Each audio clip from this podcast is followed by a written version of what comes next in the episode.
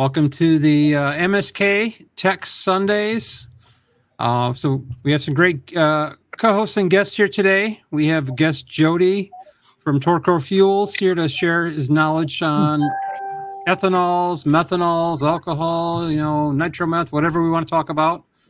Um, and we have Adam Hodson from Mac TV as well.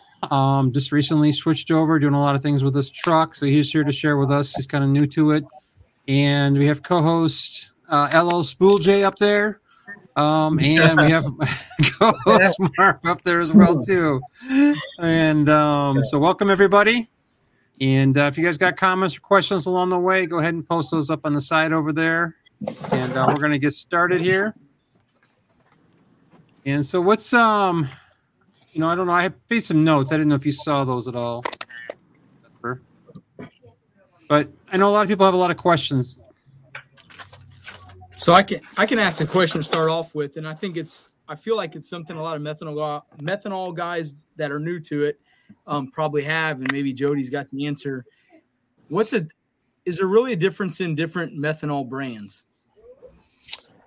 Basically, no all the methanol, if you buy virgin methanol, it all comes from the same source. Uh, we don't make methanol. VP, Sunoco, Renegade, nobody makes methanol. We all buy it from the same from a supplier, not maybe the same supplier, but uh, we all buy it from the same same hole in the ground, basically. Um, but as long as you get a 99.9% purity on it, all the methanol is going to be the same. Okay, cool. I mean, because that was something when I was, you know, switching recently. I'm just there's so many. Everybody's got a methanol, and there, there's different brands, and you just kind of wonder why is one better than the other? Because the prices seem to, to move a little bit, you know, short of like the M1, M5 stuff, maybe. Um, right, right. VP, yeah, the like the M1 is just virgin methanol from VP. Um, now, of course, they put like the M3, the M5, they'll do additives, that kind of stuff, top lube. You can do different things to it. But basically, if you just have the the the pure methanol, they're all the same. Now we do a line we do a line drum. I know VP does a line drum. There's some other manufacturers out there that put it in a in a steel drum or a, a non-line drum, and you have some problems with some uh, because you as you guys know, uh, maybe not, but it does attract moisture, so you have some issues with the drum, the inside of the drum actually rusting because the water that's inside the drum. So we choose to use a brand new line drum in everything that we do that way we don't have the contamination issues with it. Awesome. Thank you. You bet. What's so you did mention top end lube there too. What's um I guess what's everybody's opinion on does everybody run that even you know I seems like maybe it'd be a carbureted thing more than EFI thing even but is that is that we ran it uh, we ran the top end lube in our blow alcohol blown alcohol stuff which is just 100% methanol or whatever, and we run the top end lube. It really helped with the oil wash down, so it didn't get so milky because they're so violent idling around, and uh, so it helped that last a little longer. And if you left the methanol in the in the in the system for longer than a week without it, it would gum up the barrel valve. You couldn't open it. And with the stuff, we seem to get a little more time if you were being lazy. That's the only difference I noticed. And it wasn't so hard on your eyes. Cool.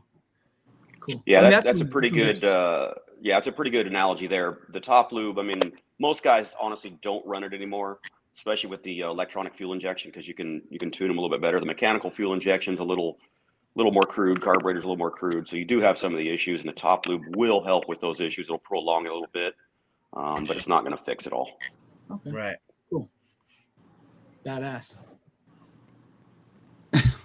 Sunoco's plastic. Okay. Yeah. Um, yeah, I guess what what's the preferred method of storage then on the same, you know, kind of on that same point? So the preferred method is to leave it in the original steel container, the metal container, preferably lined drum. Um, we don't recommend the plastic containers. Uh, they're easy, you know. We throw them in the trailer. We've all done it. We put them in the trailer. They're easy to pour in and out of. But it's the worst thing for fuel, any type of fuel. Doesn't matter what it is. Um, but methanol, of course, it'll track moisture. Um, the water 100% mixes with the methanol. So any chance we can to eliminate any issues, especially you guys up in Michigan, you get some humidity up there, of course, a lot of moisture in the air. So it wants to come into the container. The plastic containers just do not seal well enough. So we recommend put it in the metal 55 gallon drums, you know, sealed tight and preferably up off the concrete, you know, put a bump. I usually put like two pallets on below my barrels and stuff for example. Yep, that works. That works well. If- you bet. If you have a new sealed drum of methanol, 55 gallon drum that came from you that's new, what what's the shelf time on it? Is it good forever? Uh, it could be, but the Okay. problem is no container is going to be perfect. It's Right. gonna, believe it or not, it's gonna. You know, you hear the drums when they get hot and cold. They talk to you. They start banging and moving around. Well, air will come around that seal. You will be able to pull air around it. And unfortunately, in the in the wetter climates, moisture comes around that and it gets into the methanol, and that's where you start to have the issues. So Okay. we tell everybody as a general rule of thumb, a year, as long as it's in the original container. Um, but if they start taking it out of that, put it in the fuel jug, something like that, I, we don't recommend anything longer than a, a couple of weeks in a plastic jug sitting in the trailer. If you're going to go the, we recommend if you go to the track on the weekend, you know, put it in your plastic jugs, whatever you may do.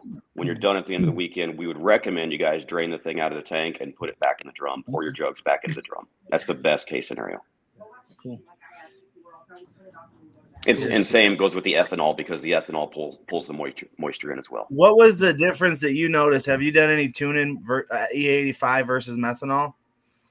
So yeah, we got we got a lot of customers that uh, I mean it's kind of a personal preference what they're doing.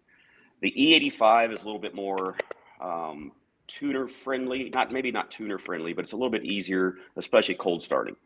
As Yes. I'm sure you guys know when it's when it's cold out, methanol cars do not like to start. You got to have a gas primer, or something like that, and that's where the E85 guys are a little bit easier because they do have the gasoline in the mixture, and so they do want to light off a little bit easier when it's cold out. But as far as tuning, you're gonna, you know, typically, you know, I tell everybody if you're gonna switch from race gas to a methanol, you might as well double your your fuel usage. Yep. Um, E85, I mean, you're typically you're going to use about 30 percent more fuel, just kind of depending on different setups. Uh, a straight ethanol, which is 98 percent, is all you can get. I'm not sure if you guys are aware of that. You can't Hmm. buy 100 percent ethanol. Um, 98 percent is as strong as we can get, and of course, that's going to use about 40 percent more fuel. Um, but but again, the methanol is going to use almost double over over gas race gas. And that and that would be called E98, the 98 So they- percent. That's correct, E98. And basically, what it is is uh, pure ethanol is basically liquor. I'm not sure Right. if So you they guys know can't that. transport it.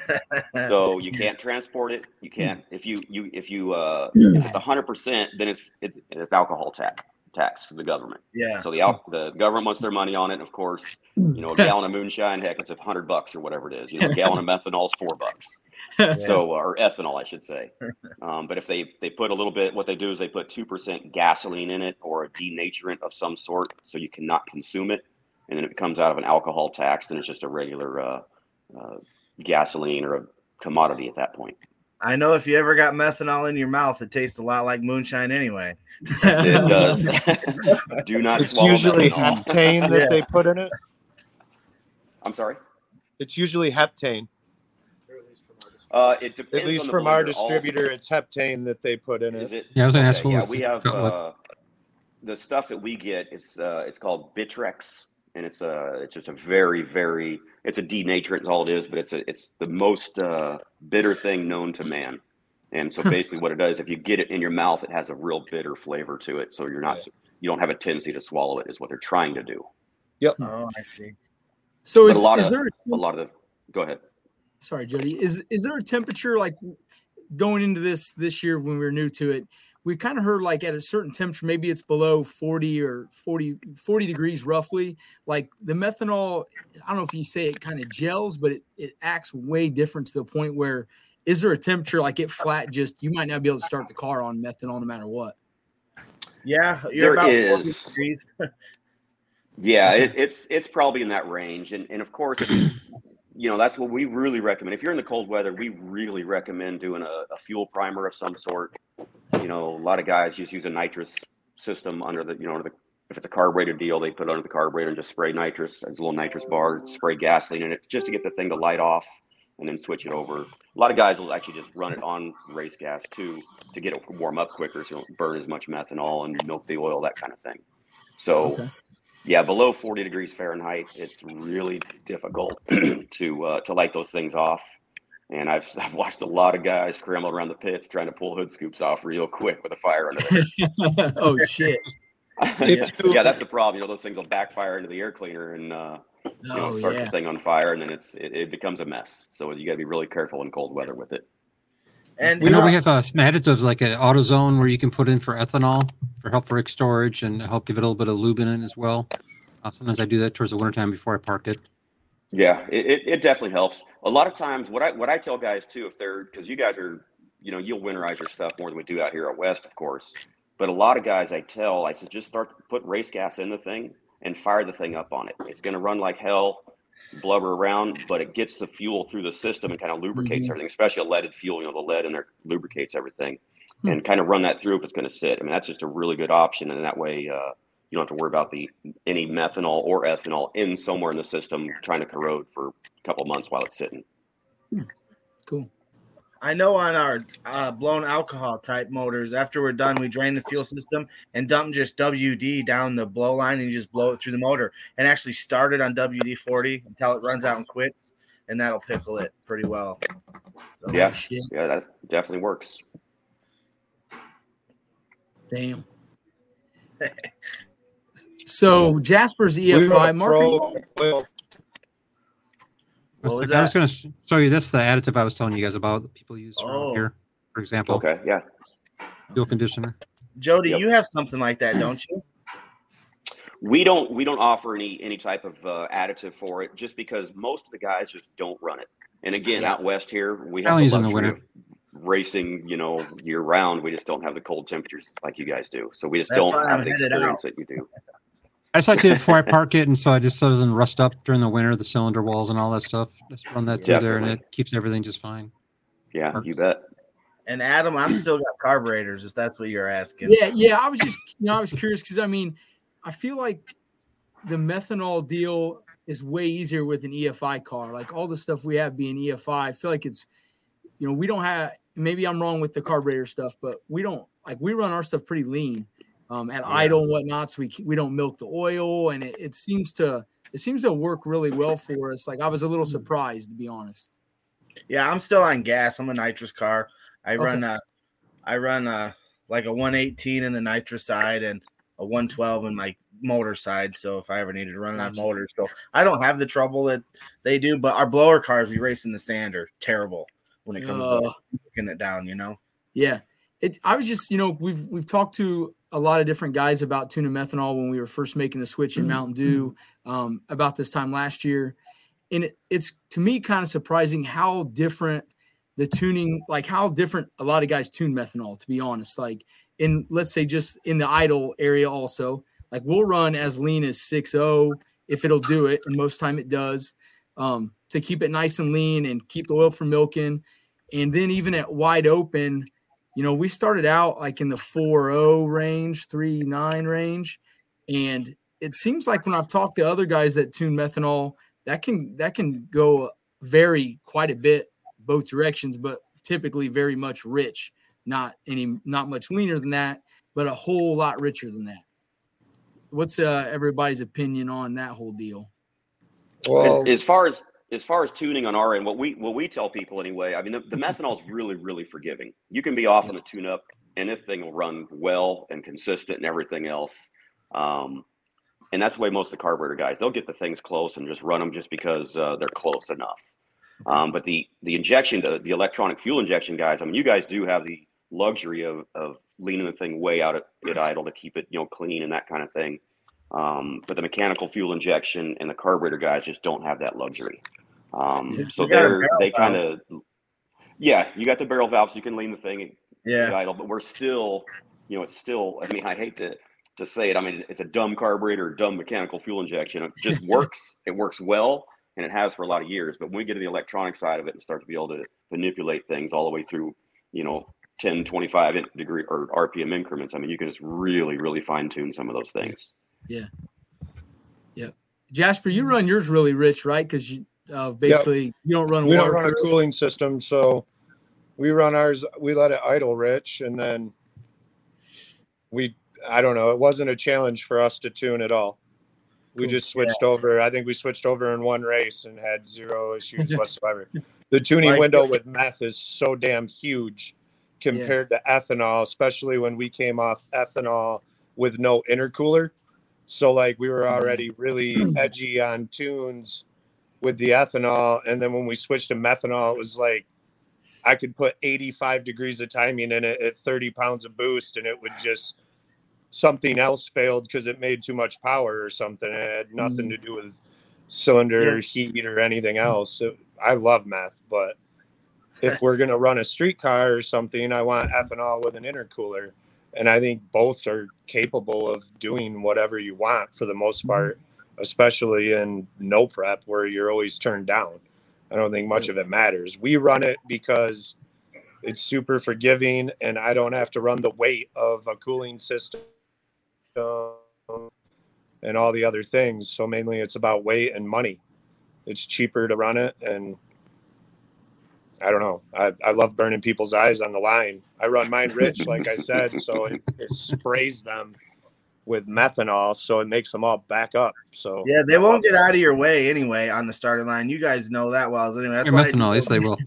Those wild ass rolling burnouts. So I've tried to run them over. They scatter. the only reason. Jasper, do you spray any in the intake tube and charge pipe or no?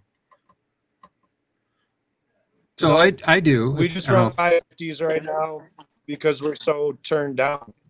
And then I don't know. I would there. say like what I do. That Michigan internet. Here, I'll jump in for a second while he's doing that. So I run E98 in my setup currently, with my triple setup. Um, so I do spray two nozzles of meth in there. Um, I do use M1 in there currently on my setup. Um, I'm going to be switching to full methanol myself. Um, but currently I run like what you're talking about, Adam. Where I run, I have a separate tank and pump, Okay. and I run the I inject the methanol in the car. Okay. Well, we well we had done on Mountain Dew, and I think on Sean's, and we're doing the same thing on the truck. Is we basically have two injectors that are in the intake tube that pull fuel from the rail, and then we just um, we pulse them with the ECU uh, under boost, basically, just to try to cool down a little bit. I mean, I, I guess that's just what we've done. So for us, it's I'm comfortable with it.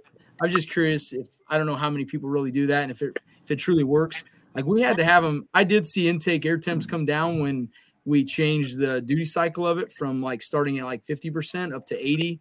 But I know there's a lot of talk about sensor saturation too. So at some point, maybe it's not really true intake temps, but I guess at the end of the day, you just check the plugs, right? There. Yes, never don't check always check the plugs. Always. Yeah. They The never plugs lie. don't lie. Yep. Yeah. Yep. I've had O2 sensors be like two points off. Yeah. Yeah. So if you So, yeah, so was just trust the sensor, it would have We failed. had we had a S10 recently on a carburetor deal, little nitrous truck, street truck, E85, and uh, our our uh, our O2 said it was dead on, you know, on wide open on spraying it. It was like 11, 9, 12, you know, right in there somewhere, and um, it, it was so rich that I by the time I got the truck from my boy Joey, I had to jet it down 20 jet sizes to even get it close on motor. was Holy 20 jet shit, sizes no up. kidding. Yeah. Wow.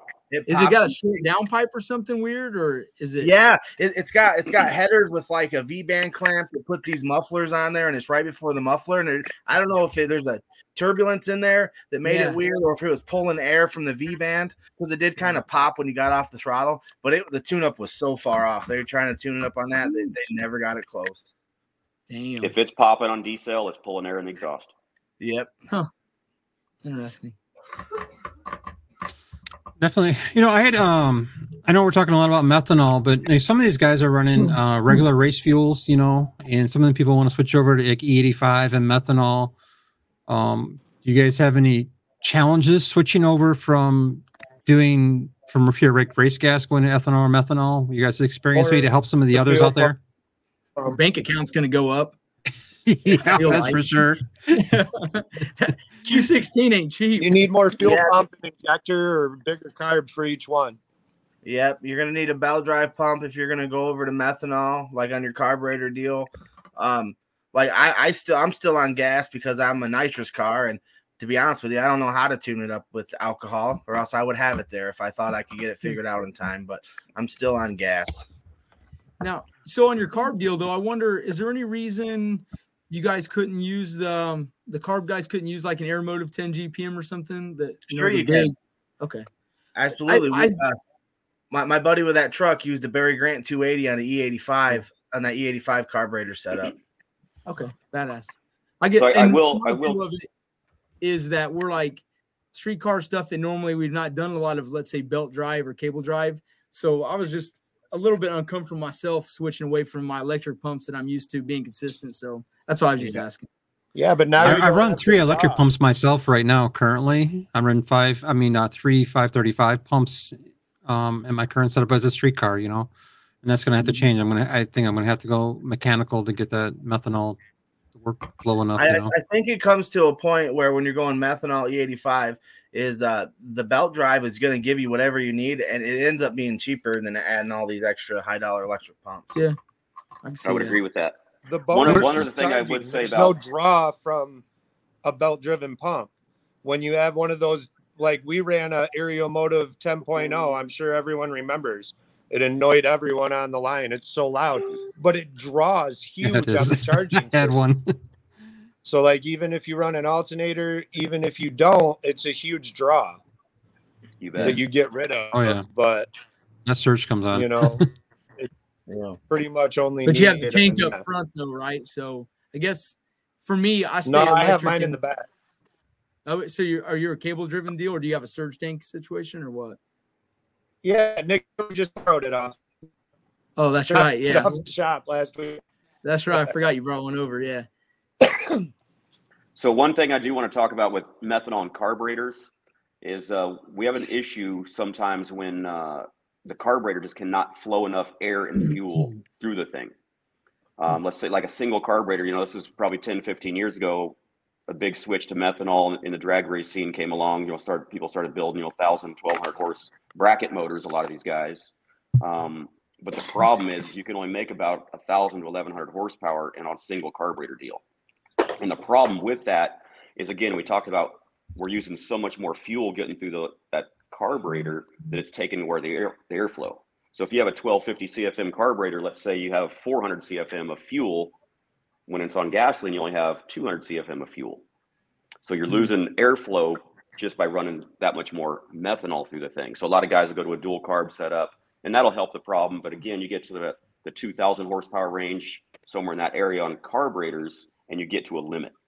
And so that's where guy I like to see a guy switch over to a uh, fuel injection. Of course, we like to go electronic fuel injection just for the the tuning aspects of it. But um, but you will gain over over the carburetors. So John asked on power level. I mean, I, on Mountain Dew when we switch, I don't know. Even on Sean's, I don't think we feel like we've seen a big power power increase over E85. I don't know if you. I'd say the yeah, only power increase is added timing. I, was saying, I can yeah. add more timing on meth, therefore I can make a little bit more power. If we were radial racers, we probably would have saw this right. switch because yeah, we're squeaking right. every last inch out of our motor. But we're all running less than our motors can make. So once again, it's not really the reason for me switching at least wasn't a power increase. It was is like I said, let's draw on the system. Mm-hmm. Cheaper, just a, a bunch of factors like that. Tunability. Yeah, you get rid of the You don't, and you're not going to detonate it on alcohol. It's not a thing. Alcohol doesn't detonate. So that's the, one of the biggest gains. Correct. I think until you put nitro in it.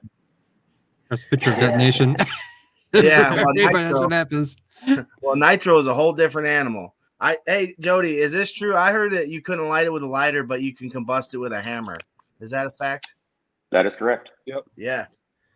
Dang yeah, wow. meth. Oh, I'm sorry. Nit- nitromethane is basically it, you treat it like a diesel. I mean, you do not need to. You don't need a spark plug. In the top fuel cars, honestly, they do not use a spark plug from half track on. Yeah, yeah. It is, it's dieseling, and that's why you know they have a they have a manual shut off because you just cannot turn the things off. We've oh, got uh, some some dirt track guys that experiment with with nitromethane, and uh, some of the guys have to run a mechanical fuel pump that's you know engine driven. Uh, or I'm sorry, mechanical like the old school on the on the block, not a belt driven where you can put a, a fuel shut off on it. Okay. Yeah, and those guys. I mean, we've had guys. I've been out there at the racetrack. They come back to pits and turn the ignition off. The thing just keeps on running. You know, so you gotta you gotta starve the thing for fuel when you have nitro in the mix to get them to shut off. Yeah. They just they do not need spark.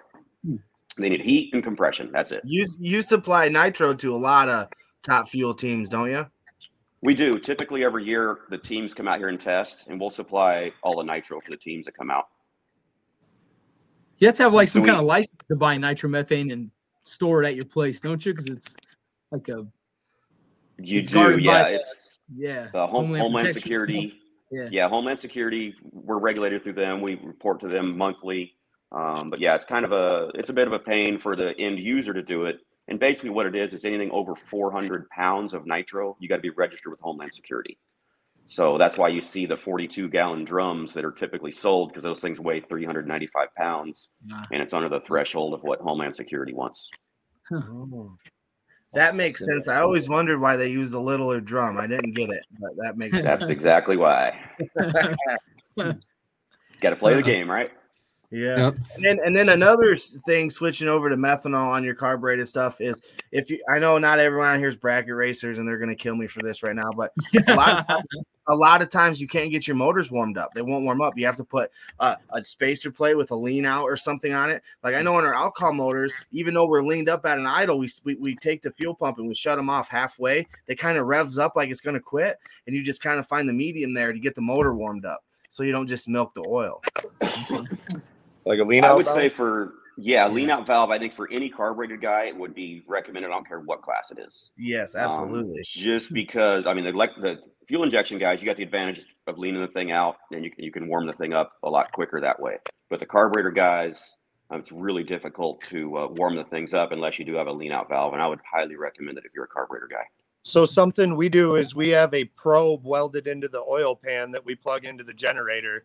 And as soon as we get to the place that we're running, if it's 40 degrees out or lower, we plug it right in. And if you leave it sit for about 30 minutes, the motor's about 150 degrees. Yeah, that's what we run as pretty good. well on our blower cars. Just like a, a, a pad. we also we also use that in between rounds. So because we run so rich, because we don't run a cooling system at idle, we get back from the pits. We put a vacuum onto the breather and plug in the probe and try to burn off all the excess meth that went into the oil. Hmm. And it'll And- give and me what- about three or four more runs before I have to change the oil. What hmm. what temperature do you have to run the motors at Jody to get the to get the methanol burned out of the oil? You need to get up in the 200 degree oil temperature range to get the thing Oh, to boil out of there. Yeah. So, so that's another advantage of, of a lean out valve. So at the end of the night, when you're done racing, you can pull the lean out valve and lean the motor up and get some a lot of temperature in that motor to try and boil some of that methanol out of the oil to, to keep it from milking. So that is another advantage of the the. Uh, And and John, what John, what we mean is milk milking the oil without with on alcohol or methanol, they they call it now. You're putting so much in the motor because you got to use so much more than gasoline. It gets by the rings and it turns it it, it turns the oil yellow looking, looks like milk kind of. So that's what we mean when we're referring to milk milking the oil. Yeah. But and he actually asked a question. So like after we make the run and we come back, the motor's usually sitting at like 190, 200. Now, granted, if it's like a 30 degree night out, you're just boned. But in the middle of the summer or throughout most of the fall and the spring, the motor comes back, it's at like 190. If we plug the probe in at 190, it puts the temp about up to 200. So then once it's Yeah. at 200, we found it'll boil the the meth out the bottom and the vacuum will suck out most of the motor or most of the moisture. And if we go like five runs, like there's actually an amount you dump out of the vacuum. Hmm. Really, But- that's cool. If we plug it in dry, you know what I mean, and it's 30 or the car's 30 degrees and we plug it in, it takes probably, like I said, it, I don't even know how long it would take to get up that high. But to get to 150 is about 30, 40 minutes. Are you running straight 70 weight oil, Jasper? Or what do you run for no, oil? we run 2050. I got you. Run the same. I run the same too on my. Jody, do you guys sell a um, nitro meth mix like an M5? Do you guys sell fuel like that? we do. We have a. It's called our methanol plus, and it's got Okay. some nitro uh, in the mixture, and it makes it makes really good power. What's the difference in cost? It's about a hundred dollars more drum. Oh, not too bad. And, and if you ever need fuel backup this way, I get in touch with Jody. He sponsored my car and helped me out with fuel years ago, and uh, I'm a dealer for it, or will be when I come back. So we can sell you Cool. the fuel right up out of here. Yep, Cool. you bet. The the M5 Adam will definitely shorten your tuning window again though. Like the Yeah. jump you got from ethanol shrinks right back down to like Yes, ethanol with no intercooler. Like Oh, you have gosh. to be very, Yeah. very, very precise or it goes bad quickly. Yeah, but you'll make like 300 more horsepower. Yep. No questions about it. And you It's will all burn it eyes even harder. When you It's see like me roll to the jets. front side of the track, that's what I'm dumping in my shit right there. I got a good question for you guys. Um, so let's say I'm running uh, turbo and nitrous both combination together. Um, how does that work with methanol? Kind of throw you in case some guys out. Some guys are doing that out there. I'm just curious. Yeah, no Patrick issues. They're trying to spool a bigger turbo. You know, I know you can spool faster Mhm. with methanol, but Mhm. kind of gets into that subject we're going to go into next. Yeah, a lot of guys they'll run methanol with, and spray nitrous, uh, whether it be uh, to spool the thing faster or just to pick up power. Um, but there's no issues of running nitrous on methanol at all.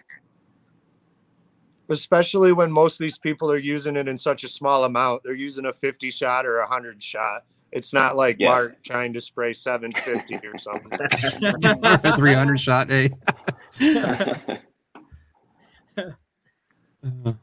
Yeah, that is that is one of the the other advantages of methanol is it does make big torque numbers. Um, you may not see as much peak horsepower, but the the mid range really picks up. awesome. So I had um, a few things just to kind of educate a little bit um, for everybody. So like E85, as far as doing their fueling, I just want to kind of come back a little bit for a second and we'll continue.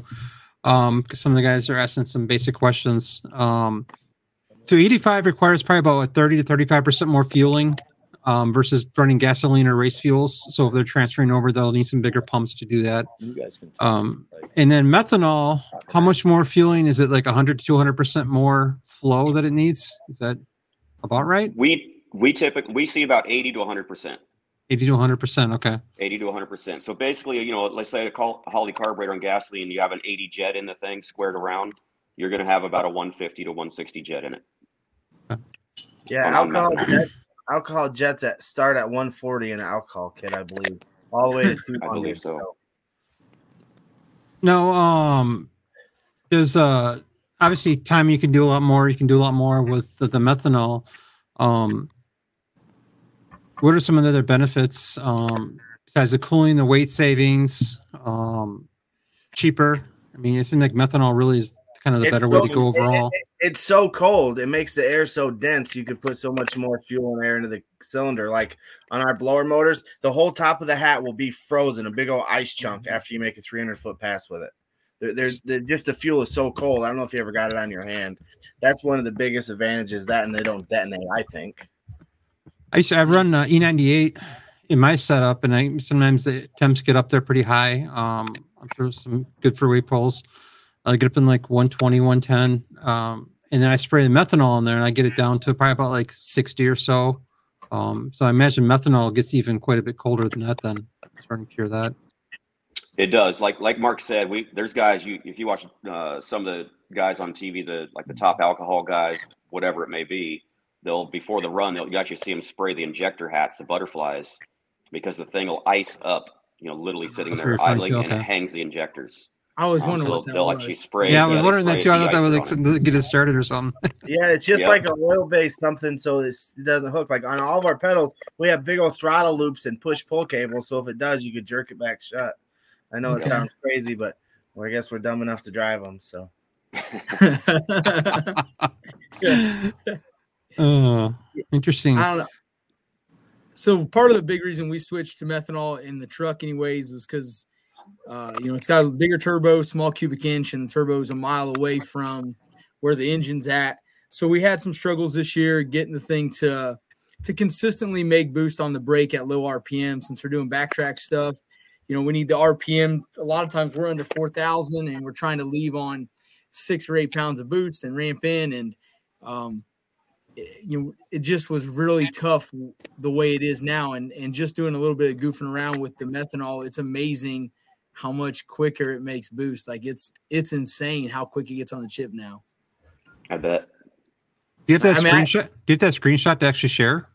Yeah, I can show the part of the video where we get up, um, on, where it gets up on the chip like immediately, and I have to. I should have hunted down one where it doesn't. Like typically, it will take me um, on a on a you know not a hot like not a ninety degree day, but if it's uh, seventy five or so out, it's going to take uh, probably five or six seconds at least to get up on the chip, and then On the screen now. get there. Um, yeah, there, that was kind of a data log comparing the two. But when we put methanol in it, dude, it was nuts. It, it gets to the chip immediately, and then we I didn't really. It was like five minutes of tuning, so we can get it to make boost quicker. I'm sure, but it it got to the chip about as soon as I got to watt, and then the boost came in. So I can play that. Let's see here. Right. Share. Give me one sec. So You hit the full screen down there. okay. Bottom Is it. Yep. Yep. There it is. Bam. All right. Uh, back, back her up just a hair. I'm sorry, guys. All right. There was it.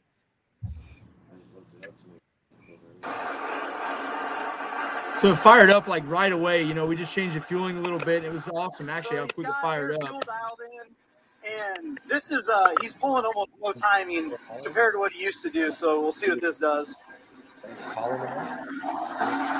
So it goes right to the chip.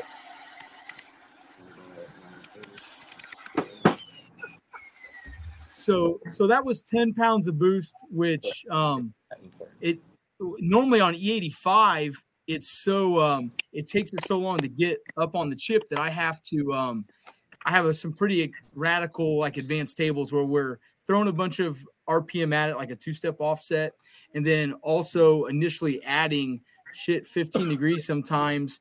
And then as boost is coming in, we're dragging it down to pulling almost 15. And when that happens, it, it does a lot of times it'll pop and shoot a flame and get all obnoxious and stuff um, just to make seven or eight pounds. And that was with just like no RPM offset and just a little bit of timing pull. It immediately crawled up there, which was like very exciting because they say even when I could get it to make boost on the line, the ramp into like the the 60 and 80 foot mark would always be lazy and i feel like that's going to get a hell of a lot better now too so i'm really excited about it Much more happy. uh-huh 100% 100% That's that's where one of the the advantages again of the methanol is is basically you're tricking the intake air temperature, right? Um, like you said, you know, on a 90 degree day, it took forever to spool the thing up on yes 85 or gasoline. But when you get you race the thing in cold weather, it wants to spool quicker. You know, you got air is denser, you get more air just through the charge tube, everything else. So the methanol is basically just tricking the thing into racing in 40 degree air on a 100 degree day. i like it And he put the turbo on the roof. It's got a ways to get some pressure up that pipe. it's Got a ways to go. it's got a second so i'm glad it uh it, it, people have always said it we've never had um any of the cars that have been that difficult to deal with had have that kind of extreme situation but it, it was truly amazing to see it work like that it's cool How do you guys makes you feel? feel good?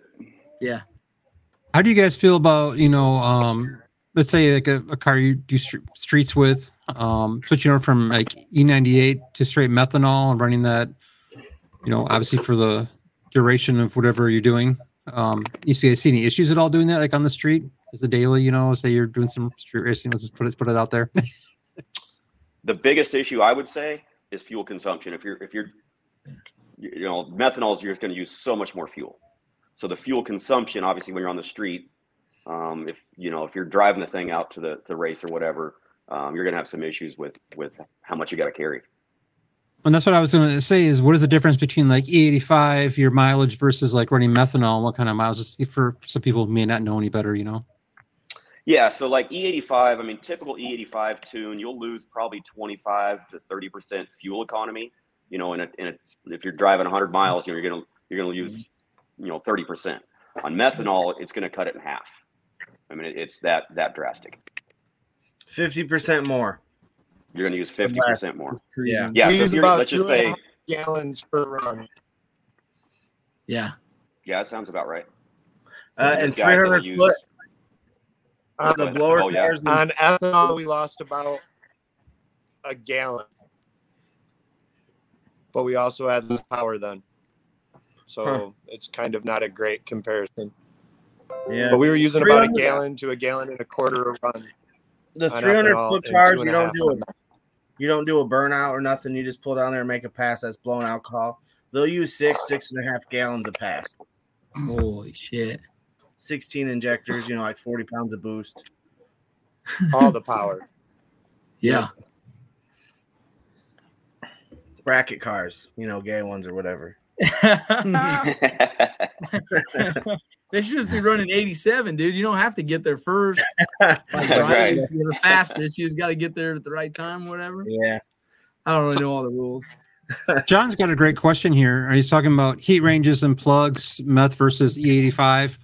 Um, you know, like I run two steps colder in my setup, for example, on on ethanol. You know, what has to change going to meth, for example? I ran the same.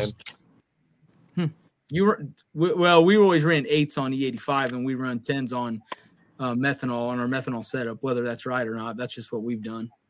We ran nines on On ethanol, nines. but once again, we were running less boost and less power Mm. on the methanol motor. We Yeah. were running tens because Yeah, I guess I should Okay. say ours was an pushing air the cooled hell out setup. Yours being non intercool was definitely those things are. It's a tough animal, non intercool on E E85. Yep. Pretty much, if we made more than 30 pounds of boost, the IATs went to 310, or at least what that sensor said they were doing. Right, maxed it out. The head of the water. gasket would check out. I was gonna say it's gone. Uh, dude, I've been there. You know that I've lived that life for a whole year. It sucked. Copperhead gaskets and groove the blocks and head. Okay, but anyways, So then we switched to meth, and we only got two passes out of that motor. So the first pass went great. We made 30 pounds of boost like we always did. It didn't blow the head gasket, so we were all pumped. And then we drew Billy the second round, and Turn it up. yeah, I told everyone you might as well go get the golf cart ready. And we spit two of the rods out when it tried to make 1600 horse on some H beam rods and threw a couple of them out of the pan, but we did What still get the W. Yeah. What are you running for rods now? Are you did you go to aluminum rod? No, I run an Oliver billet. Yeah, I, I, run a change them every year. I, I run a I run a mm. Callies ultra rod. It's like a billet rod, steel rod, and I've got like 600 passes on that thing already, and it just takes it and takes it. Holy shit. Nice this car. And I and what do you guys run for head gaskets? I just run like a tri-layer trimetic mm. gasket. That's what I was gonna. We're running Athena's, but like I would prefer top fuel hoops. Yeah. Oh, I really think you know I run. I said I've always run the Athenas, um, but I think that the full copper with grooved, we're getting up in the the higher boost levels and um, pressures and the methanol and all that. This thing it seems like it's a better option to to go that route instead. I was going to suggest that to you, Adam for your guys' cars. Actually, I think it would help solve some problems. Well, so like um, most of them had we were using Athenas now, or at least Mountain Dew did, and, and Sean has Okay. Athenas on his. Um, the one thing we we tried, we just had a customer set of heads done. We're gonna have ours done too. Uh, from TKM, they have these mini hoops now. If you've seen that, where you can, it's it's like a glorified O-ring setup. It's a one-piece stainless ring, and then you still use your MLS gasket, like your standard LS9 for an LS deal, if you want. Um, you still use that, and then it's got that mini hoop in there, and it's pretty affordable to have done. It's like 300 bucks a head, and uh, it's I think it's going to be a better option to me than it than um like an Athena, where every time you pull the head, now you got to cut the head. These the the rings are in the cylinder head, and if you if you need to pull the head off, there's nothing damaged. You swap out your MLS gasket, and you keep going. So I'm gonna, send you a video too. Shortly about this subject, so. Um, so what? Uh, Jasper vanished. Where you went to?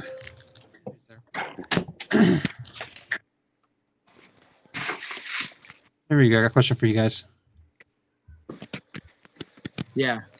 I, TKM is badass. Those guys are great dudes down there. They obviously make a lot of power with all kinds of stuff, and um, they're really good to deal with too. Very easy to deal with, and uh, I said the mini hoop thing. They there's some nice. John Doc did a nice video. That's how I found out about it on on uh, YouTube. And so if you haven't seen it, go watch it. Uh, we, we don't have any anything yet, but I know they have them in a lot of cars, especially it sounds like some, a lot of coyote based cars where they're cranking some boost up with them and seems to be holding really good. So that's kind of what I was talking about. Um, I'm going to shoot you a video on that. Okay. Quick here. But whatever, uh, what else can we can share to kind of help others that are trying to do this? Convert. You know, we got a question for you. Rob a bank. Yeah, that's a fact. no, it's very true. I was going to ask about the cost conversion from going from ethanol to methanol. I was going to ask you, can you guys share a little bit insight on that a little bit? Injectors and everything else. Well, power levels, everything. It seems like, you know, I, am personally like under 1500 horse, and if everything works out okay, I'll have all my shits maxed out, the injectors, the pump, and everything, and I was able to probably do it for you know, I already had my E85 injectors. I had two tens, and I'm going to use them again. Um, so I, ha- I bought a 10 GPM Aeromotive and you know, those things are damn near two grand. But change, I think the other thing maybe you don't think about is fuel lines, right? Changing fuel lines over depending on what you already have in the car. Um, mine right, was just mine were like the E85 stable rubber, which they say those seem to be okay. I still am just going to do uh, PTFE just because we have it laying around, but most guys seem like they spend. It's easy to go five grand on a methanol conversion very easily. Five to yeah. six. Yeah, because if I could do it like ideally, I would have two tens is my idle injectors, and then I would have like some seven hundreds that come on at set RPM or set boost or whatever I end up setting it to, but they would come on at wide open throttle instead of like so that way that would help like on milking the oil some. It would help on a lot of things, but it's that much more costly because you need yeah. now that much more fuel line, that many more Ys, um, a whole other set of injectors. So yeah. we just run a single set and deal with it. But on the question that John's asking about, I, I change my oil every event. Um, yeah. Probably not practical or whatever, but that's what we do. If if we you know go rounds, if we go somewhere and make one pass, no, I don't change the oil. But about every, I would say, if I make five runs somewhere, I change the oil when I get home.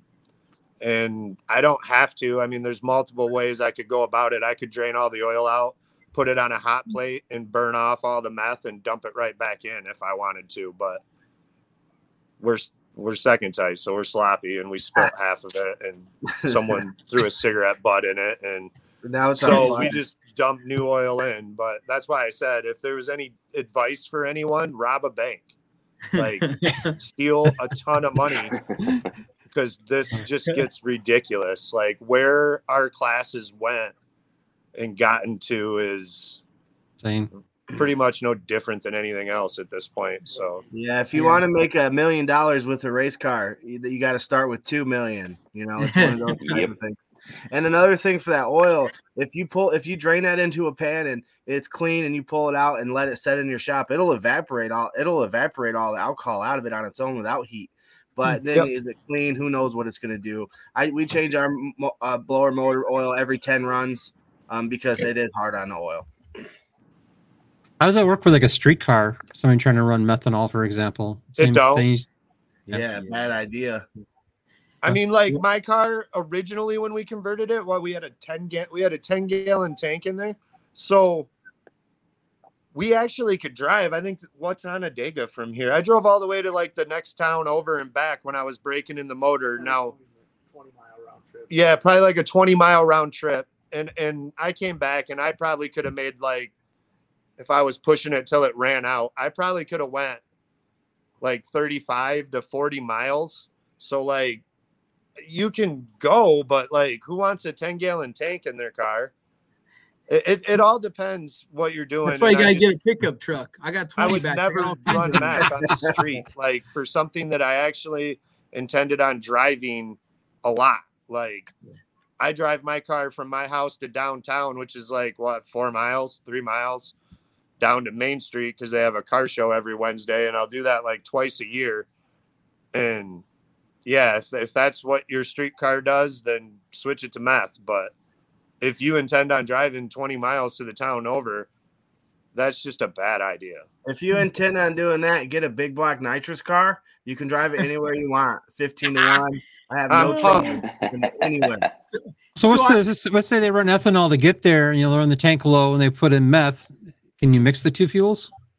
I There's a little bit in the tank? it and let it idle long enough and switch over, Yeah. but I wouldn't mix them.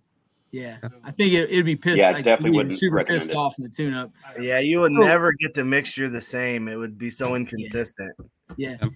So we drove Mountain Dew when we went up to Woodward for Roadkill Nights. I think Nick, he had to drive it. I mean, it was a it was about 15 miles, but it was like through town. So it took us like 25 minutes.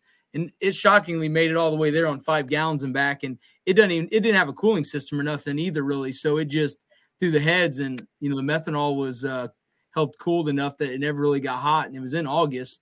Um, Yeah. which was pretty kind of a neat deal, but um it did okay, but it I it again it idles relatively lean, it cruises lean, so like we don't have oil milking issues. Uh, part of the reasons I wanted to keep the two tens, or if you were a guy that was going to do 16 injectors, it makes a lot of sense. Kind of like what you were saying too, Jasper. If you got a small set in there, or some way that you can throw, like I can throw gasoline in this thing, or I could throw E85 in it and drive it anywhere I want, also by just putting a different tune up in it that's already dialed in for that fuel but uh, the injectors and the fuel system can deal with those other fuels, so I can still street it wherever I want.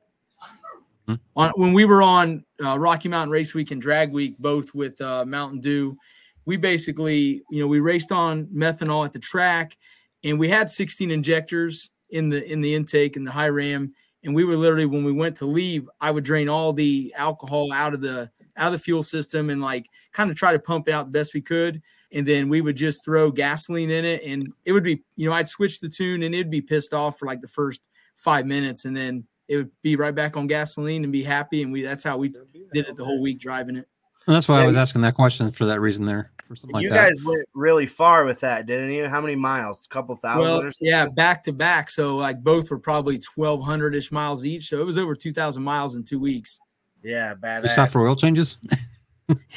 Um, so that was the thing. We did change the oil a lot, anyways, you know, and mostly honestly because the highway is so hard on them and you're driving, you know, we would drive six, seven, eight hours between stops and you would drive three or four hours at a time and it just beats that oil up so bad. We would normally change it the next day in the morning, anyways, as maintenance.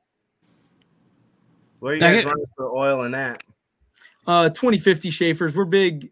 I tell you, after doing the drag week and Rocky Mountain week thing this year with not only the Mountain Dew but with the truck, dude, Schaeffer's oils. I'm gonna give them a plug. That stuff is is tough shit.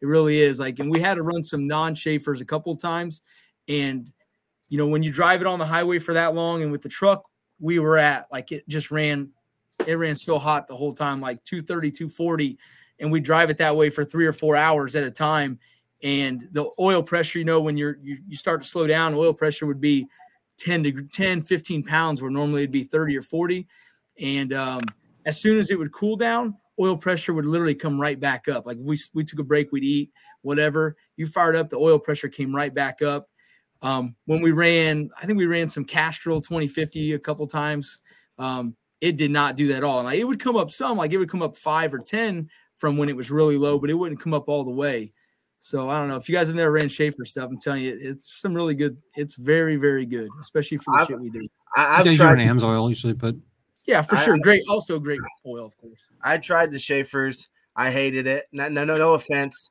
Hated it. I couldn't. I couldn't keep it in a motor. You know, that shit ran out of everywhere. You know. Um, okay. See how I- slick it I- I- yeah, I tried it in my semis. As soon as I put it in, it spun a bearing. So I just decided not to Oh. use it anymore. Right. We went back Oof. to Rotella, and uh, Okay. and Jody, he's got a Torco brand oil that's really well. We use a lot. Um, but Cool. yeah, I, I myself, just myself, my own experience, I had terrible luck with it. Yep. So no more. I had that a from me. I had a question for you guys. Um, kind of going back a little bit, you're talking about doing long drives like drag week and stuff like that. Um, do you guys, when you're running full methanol, you don't have a full cooling system in there? Do you guys just run through the water through the heads only instead of running through the blocks? Usually solid them for a lot of people, you know. Just out of Well, so- curiosity, do you keep that? when we did the drag week, race week stuff, we did put a ra- radiator back in the car. Okay. It was a full cooling system deal at that point, and it takes all of it for those normally.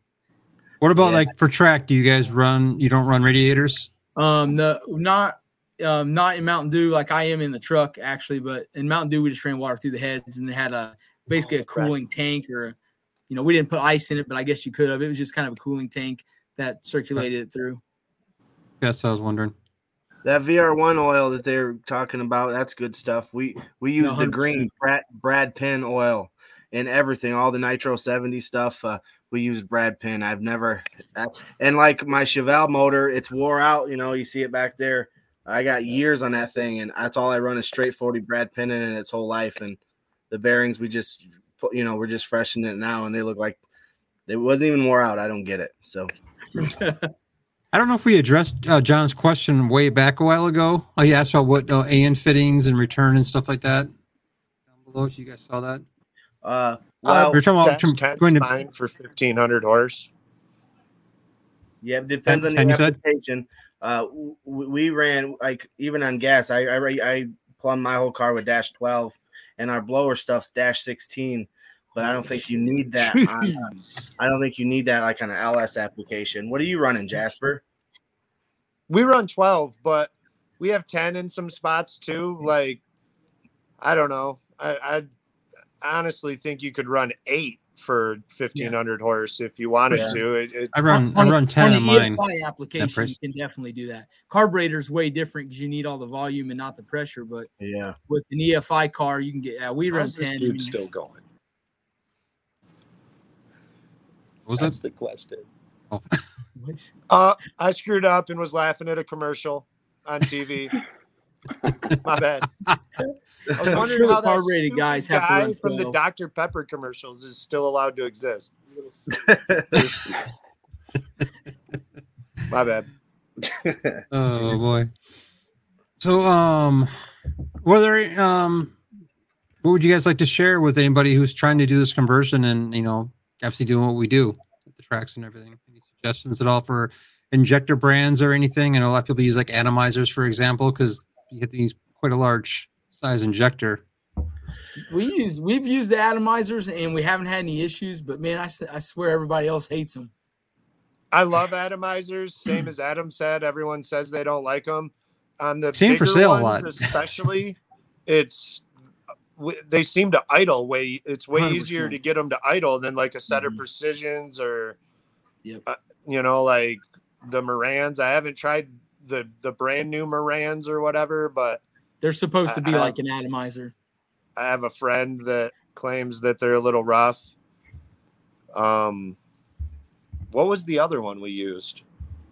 Oh, those like red ones that someone was making or whatever. That pretty much I found out are a precision, but the fuel techs I haven't got to try yet. We've got them for Everett's car, so I will have some feedback on them soon. But I've heard they're really good with idle too. Jody, what did you guys used to run for injectors in those road course cars? So the road course guys, they don't use any ethanol or methanol. They'll they'll be strictly a gasoline deal. Okay, So those, yeah. So the so I haven't personally had a lot of experience with methanol and, and injector I stuff. I've always been a screwed up. carburetor guy on the methanol. Um, but definitely the the, the injection's a way to go on it just because of the control you have over it. Mhm. I got you. I have metering blocks. If it's too rich at an idle, you just turn them in a little bit. You need a little, Right. more, just turn them out. A Hard to little do on the fly. yes, Oh, sir. Dude, you got you carburetor guys definitely live a really tough life, man. I don't get you guys are insane, dude. That's Yeah. too much work. Nitrous, nitrous cars in general. Uh, Amen. you got a lot going on all the time. Mhm. You know. Yeah. Mine seems kind of low maintenance for a nitrous car. You could ask Jasper. He's like, shouldn't he be changing plugs right now? I was like, nah, my shit's flying. Just leave it alone. But a lot of times, a lot of times they're a lot of work, man. Filling bottles, nonsense. Trying to keep a bottle warm in 40 degrees is a losing battle. You'll never win that battle. I don't care if you just took it out of the hot tank, it's over, you know. um, I guess I would say, John, from what we've seen, I mean, those numbers we run we we ran low 20 degree timing on 30 30 pounds on E85, you know, if it's in the right places without too much issue. And then um 23 is probably max, I'd say, right? yeah, yeah, for sure, for sure. and I was pushing it.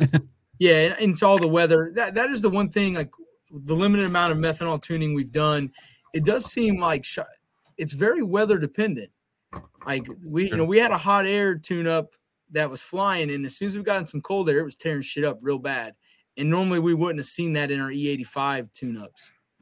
So I, I don't know. That was just what I saw. I was surprised that, and maybe we were just, I guess, looking at we were r- rather lean on the tune up and maybe a little aggressive on timing, but for it to just run flawlessly in hot air, and then we got some really good air, and it just was tearing shit up.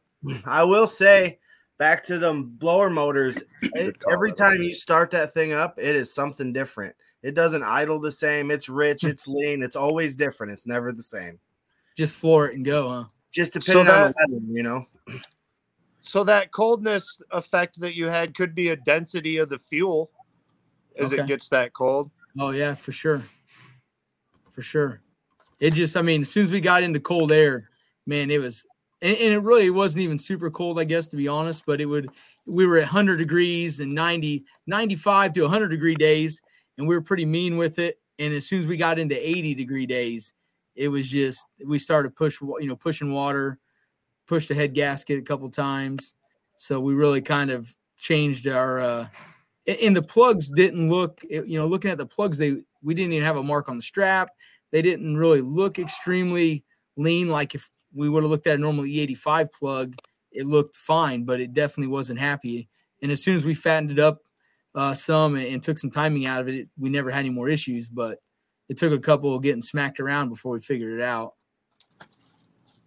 What kind of uh, timing? Just we're talking about timing, like methanol versus ethanol. Um, you know, we talked about what the 85, what it can be. What kind of timing can you get to with with methanol? Yeah, they're getting more than intercooled 20 plus. yeah we're at something similar to an going intercooled depend on combination a lot. I agree. Mhm. And maybe what you're since you know, Jasper, like you know, you've already said it. We do so much backtrack stuff. We don't really ever have them cranked to the max to the point where I like I don't know how much it can take because we never get it there. Gotcha. Yep. Just Yeah, in case some of you were thinking about it. Mhm. Yeah, timing timing in methanol again is, is pretty forgiving. So you can really you can really mess around with it quite a bit just because it's it's just so damn forgiving. Yep. Seems like especially if you're extremely rich on the AFR. Yeah, absolutely. I have uh I was gonna post these up. These are just kind of some average. I know O2s are never always accurate, but um these are some stand standard uh to kind of give you an idea a little bit. Um I was gonna ask you guys, you know, for methanol, we're using an O2 sensor. Do they read fully? I mean that And NTK does. The Bosch ones don't. I say read Jasper's that. head down there.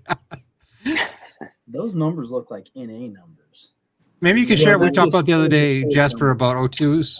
We were talking about, you know, about the differences being off and um, the brands and all that. Yeah, just you read your plugs. Always, always, always, always, always, always, always, always, always read your plugs. Like, do not trust your sensor to be reading it correctly. Like, I think Mark made a comment earlier about being like two whole points off. You know, like you're going wild on the dyno.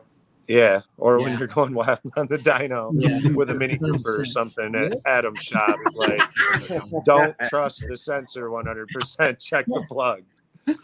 Um, Did he get hurt after and that? then and then like once you you get to a point like you can figure out what it even if it is off you can figure out what it is and then calculate that into your tunes or whatever but at first don't trust that thing with your life like trust the plug. Yeah, I was going to kind of throw that in there. If if you're uh, if the O2s are off a little bit and you're reading the plugs, and you you know you can say, hey, look, you know the plugs look good at this, but it's saying I'm at X amount on the on the AFR reading, then you know you can use that as a baseline for future reference. But yeah, obviously when you first start doing it, definitely trust the spark plug. Yep. All right. Well, thank you, everybody. We appreciate all your time um, and helping everybody else out. And I hope this uh, all this information helps you guys if you guys are switching over to methanol. Just a getting rid of couple questions for everybody in the comments. Jody, if we- we're looking for fuel, gravity, uh, weight, and stuff like that, where can we find that on the Torco fuel? So all all the stuff is at torco.com. Um, we have all the specific gravities, the octane numbers. Um, we have a full spec sheet on there. You can kind of look at every single fuel that we have on there. Um, and if you have any questions at all, don't hesitate to reach out. We have a contact on there. You can email us direct and we can answer your questions that way as well. And, and you also make some type of octane booster for the street, more street guys, right? We do. We have a. It's called our Torco Accelerator. It's a. I hate to call it an octane boosters because octane Yeah, boosters yeah. don't work. Um, yeah. But it's a. It basically what it is. It's a concentrated formula of our unleaded race fuel, and we're able to put that in a 32 ounce can for guys that are you know on the street that are on gas, um, that are boosted. You know anything that requires premium gas, the accelerator will help because it'll, it'll increase the power. Or I'm sorry, it'll increase the octane. So like guys, you have 93 octane at the pump your way. We can make about 105 octane um, off the pump gas with the accelerator. So it works very, very well for guys that are you know, turning up the boost and, and uh, it'll, it'll just protect the thing a little bit better. It's an insurance policy. I call it. Awesome. So yeah, we have everything, on- everything on our website, torco.com. You can check us out again. Reach out to us if you have any questions, and we'd be happy to help. And if you need any fuel back east where we're at, look me up. I got you. Mark will take care of that one. And then, real quickly on John Ryan's question, we had no difference in timing between C16 and E98. Hmm. And I, I don't really think there is. I think why everyone likes to run E98 over C, C16 or whatever is price. And It's half the price. Yeah, definitely. And, the with- and with that increase going on, oof. And then Oh, I also want to say that everybody needs to go get on Max um, YouTube channel after this and throw a fit about any crybaby that is complaining about stock firewalls or floors, or if I want to put a flux capacitor in my back seat, that's my business. I thought you only got mad about the floors. What? I thought, I thought you were only upset about the floors. I am. I'll show you real quick. Mine is, I think mine qualifies. How do I switch the camera? There Be a little flip Now- button on there. Now, is this the Lexan floors we're going to see? yeah, no shit. I'll wait to see what's next. This is I thought I picked this back. this is the the the double frame rail floor you're trying to see. yeah, no kid. Look at this. So- That's a stock firewall, right? Yep. Yep. what's left of it? Yeah, there you go. But like, my motor isn't placed back, right? Yeah, no, hundred percent, hundred percent good. So like, am I cool in a stock firewall class, or am I? I would not say you are. I don't. I say you are because it seems to be. It's all about the placement of the motor. I think you're good to go, buddy. And then like, think- that's all like stock frame rail right there. Man, I think is if you're on a 28, if you bring come it on. the back, like I still have stock frame rail all the way from here all the way on that back half. So like I feel like the only thing I did is increase my safety a heck ton in here. Yeah. And didn't get That's any important. really I mean, don't get me wrong, my motor's up a little bit. Like my my crank or camshaft center line or crank center line or whatever's up Mm-hmm. but I don't really know if that makes that huge a difference when you have 16 inches of travel up front. I seen him go never through ending the, crank center height. I seen him go through the bushes one time at like 140. I think safety is everything. yeah, no I agree with that. Yeah, yes. definitely. So Adam says it's good. If I have, uh, speaking of that, So for the record, Adam is now said I'm legal for everything, dig or die, don't matter. I'm just showing up Yeah. and being like, Adam said we good. Yeah, apparently, just like Nick, I think go. I make the rules for every race we attend. But for the banger, we don't have any rules, so you're all legal there. I saw that and I loved it. Yeah. Like, I think I'm gonna need some. I think I might have even said I care instead. it was that important to me. I'm gonna need some tips on TikTok videos, Adam, because your TikTok videos are fire, dude. Thanks, dude.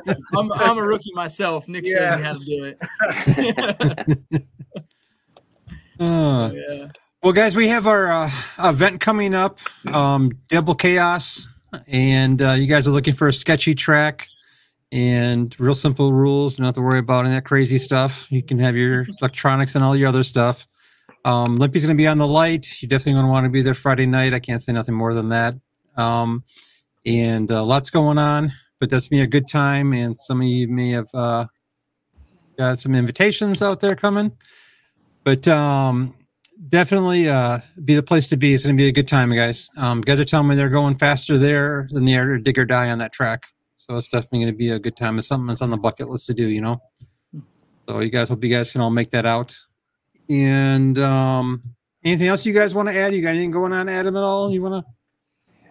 Man, we just thrashed around here trying to get ready for sick week. We're taking uh, Nick's new car, uh, Uncle Sam, on on sick week, which is basically like drag week in Florida, and okay. we're 15 days away, and it doesn't have an engine, and it's like 30 percent wired, and so yeah, we're about ready to go. You're having fun.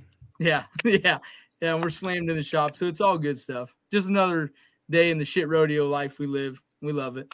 There you go. So, uh, what do you guys do?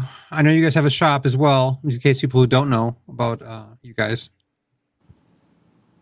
Yeah, so we we build um, street street race cars, race cars, street car stuff. Like we're like that mix. So um, we do a lot of turbo stuff, a lot of EFI installs.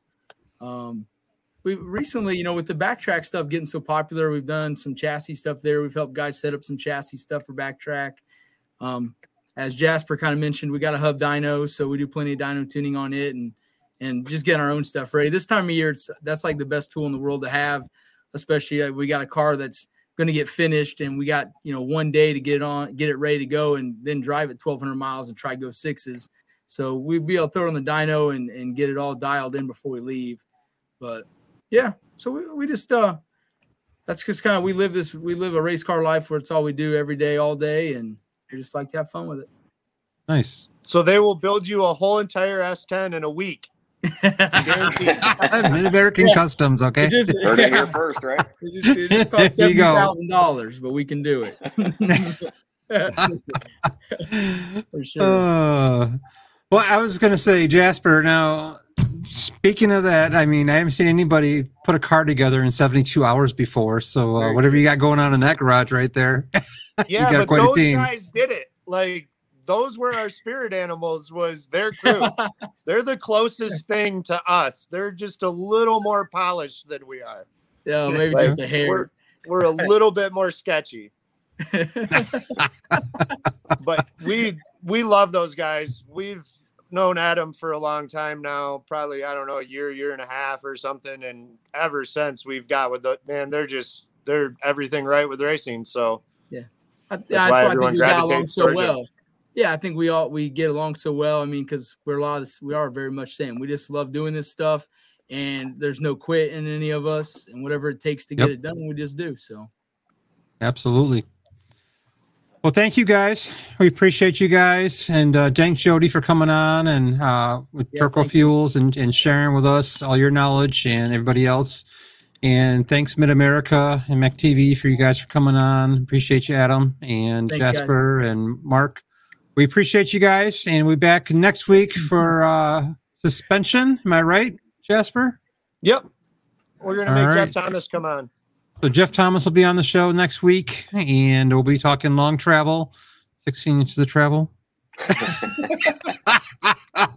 you should have named Wrap your head around that, everybody. That's all I gotta say. Should have named her John Holmes, buddy. yeah, there you go. uh, so, uh, so tune in for us next week. You guys will love it. Uh, we'll talk about chassis and suspension, and you guys don't want to miss that definitely be good. Our regular uh, show on Thursdays We'll be back, and we'll, so we'll see you guys next Thursday. Will be the next show at 7 p.m. Um, you guys can see us on our, our RPN uh, networks on Roku, Amazon, Apple TV, all the TV places everywhere, all the apps on your smart TVs. Uh, more on Spotify, we're on iTunes, we're on Amazon. So you're going to hear us everywhere, see us. If you guys miss this podcast, you can listen in your car or on your phone. Um, so you guys can see us everywhere. We're just trying to keep the sport alive. We can only do it with support of all these great people that are here with us right now, like Adam and Jasper and um, Jody and Mark. You know, so we appreciate everything, and uh, let's keep this going. You know, let's help the next generation coming up to at the same time. You know, Amen. so lots of love for everybody. Thank you guys for watching and participating. And oh, one more remark.